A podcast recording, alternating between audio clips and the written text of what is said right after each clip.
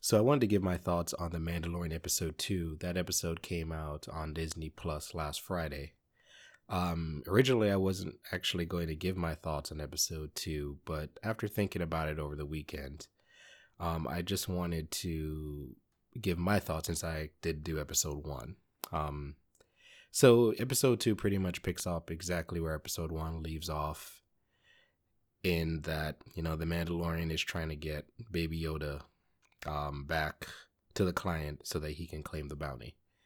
Um, so from this point on, it's going to be a lot of spoilers. So if you haven't seen this episode, if you haven't seen the episode yet, then I would recommend you probably not listen to this and watch the episode. If you don't care, then you know you could just keep listening.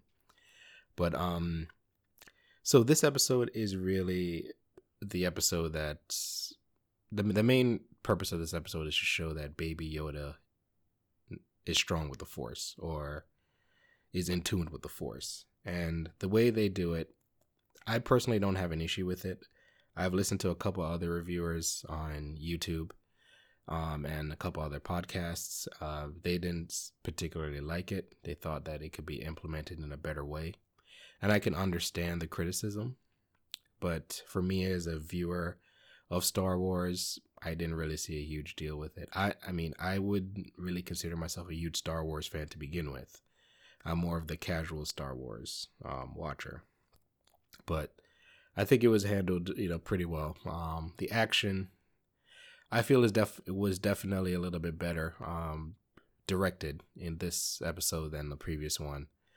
Um, pretty much, you know, the gist of the episode is the Mandalorian is taking Baby Yoda is trying to take Baby Yoda back to claim the bounty.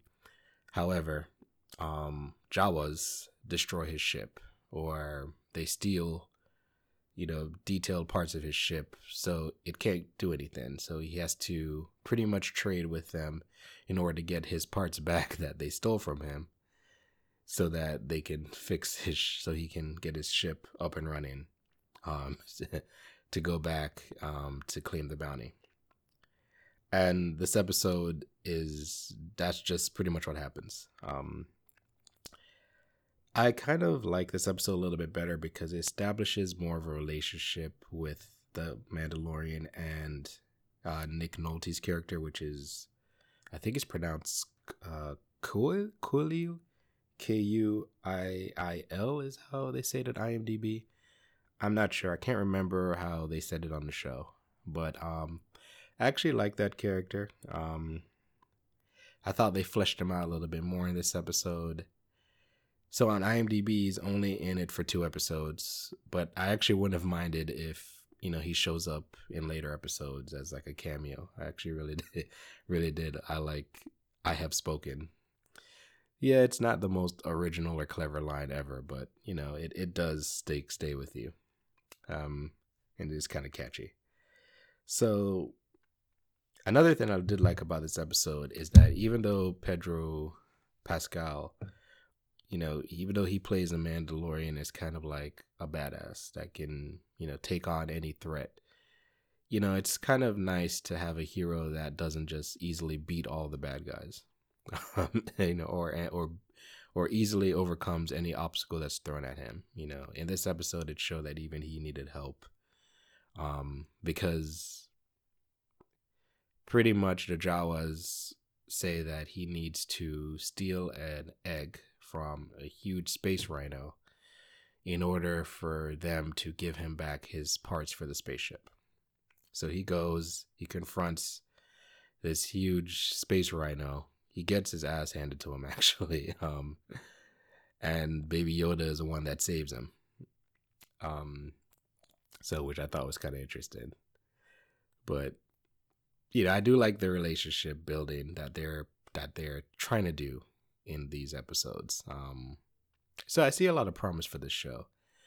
Um, I like the the western feel. Space western is really what it is. Um, and I think that, you know, they have a pretty good formula when it comes to it right now.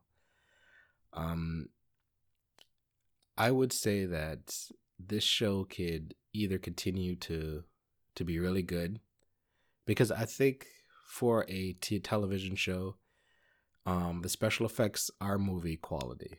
Um, even though you know some of it is spotty, I will definitely agree with people on that.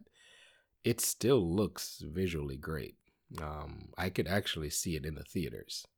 You know, there are movies in the theaters that have way worse special effects that have been released. So, you know, the the story itself, you know, I'm liking the unravel. I do also, you know, um, I actually do like that the Mandalorian doesn't speak that much, and that he keeps his helmet on. Some people don't like it, but I think it adds a little bit of mystery to him, you know, and I think that